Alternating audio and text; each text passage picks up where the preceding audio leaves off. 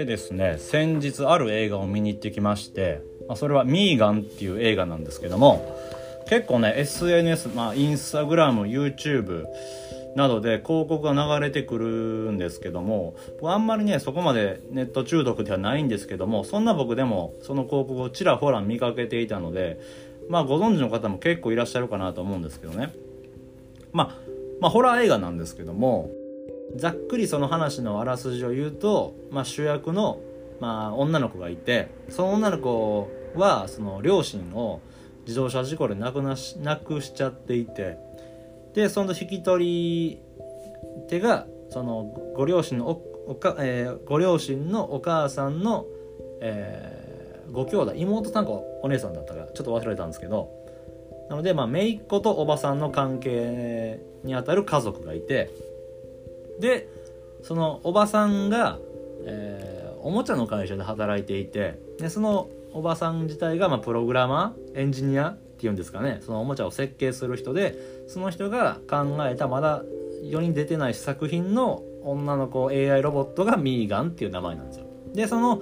おばさんがその仕事忙しいし子供なかなか構ってられへんっていうことであのミーガンを家に連れてくるっていうまあまあそんな流れなんですよ。ぱりこうホラー映画ってうーんなぜかねこう元気がもらえるというかテンション上がりません？こう明日も頑張るぞって思わせてくれるのがホラー映画のいいとこかなって思うんですよ。それが例えばスプラッターとかかなり残虐なやつだとげんなりしちゃうんですけどほどほどにホラー映画ってなんでかこう生きる活力がね与えられるような気がするんですよ。もうホラーなので死を感じさせる場面が多いはずの映画なのにやっぱなぜかこう反するものを見たり感じたりすると元気がもらえるんですかね。だから映画館出た後もそうテンションが上がってすごくこう身も心も軽い気持ちになったんですよ。でいつも映画館で感じていた退屈感が全然感じなかったのであ見るジャンルによってやっぱこんなにもこう気分がね変わるのかなと思うと改めてホラー映画って映画館で見るのってすごくいいのかもしれんなっていうのを感じましたね。思ったんですよね。この AI ロボットって結構いろんな議論があってまあこうまあ極端にね考える人が多いなって思うんですよ。例えばそれこそこの AI ロボットが発展したら AI がその何て言うんですかね人を駆逐していったりとか人口がもっと減っていってとんでもない世界が来るとかねいう人がいるんですけど僕はねそこかなり疑問なんですよ。っていうのもかなりそれはねその恐怖を感じてしまうって分かるっちゃ分かるんですけど極端すぎるよなーっていうのは感じるんですよね。そこまで AI 自体が AI 自体を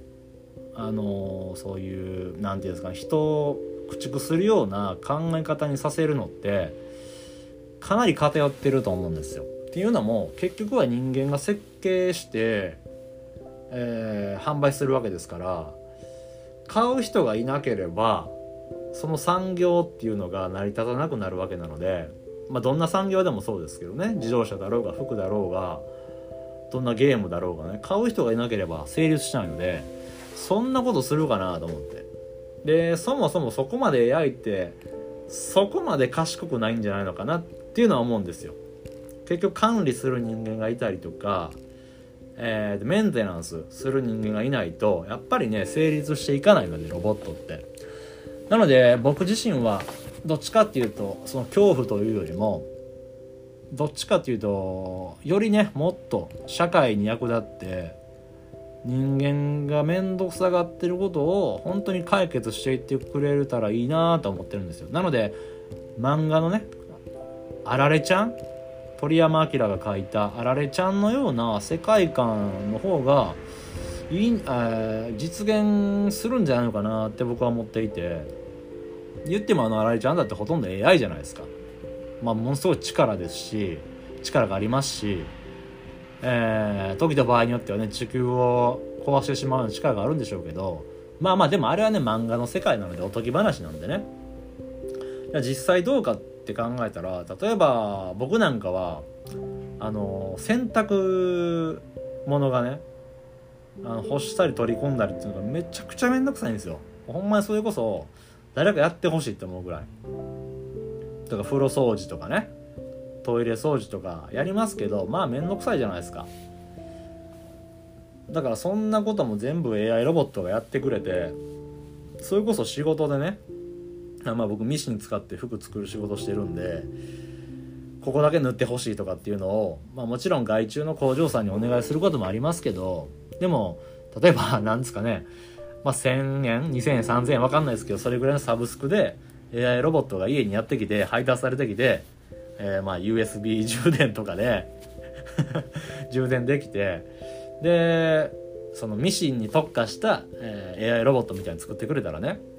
例えばここだけ塗ってくれとかここアイロンかけてくれみたいなのを AI ロボットがやってくれて。それこそ AI なんでいろんなそのセンサーが組み込まれてるんでここはもうちょっとこういう風に塗ったらどうですかとか提案してくれたりとかあほなあ自分ええこと言うなみたいにこう会話ができてね。で僕自身もあの仕事してる時にいい喋り相手になってくれますしね。だそういう風に何々に特化した AI ロボットみたいなのが発売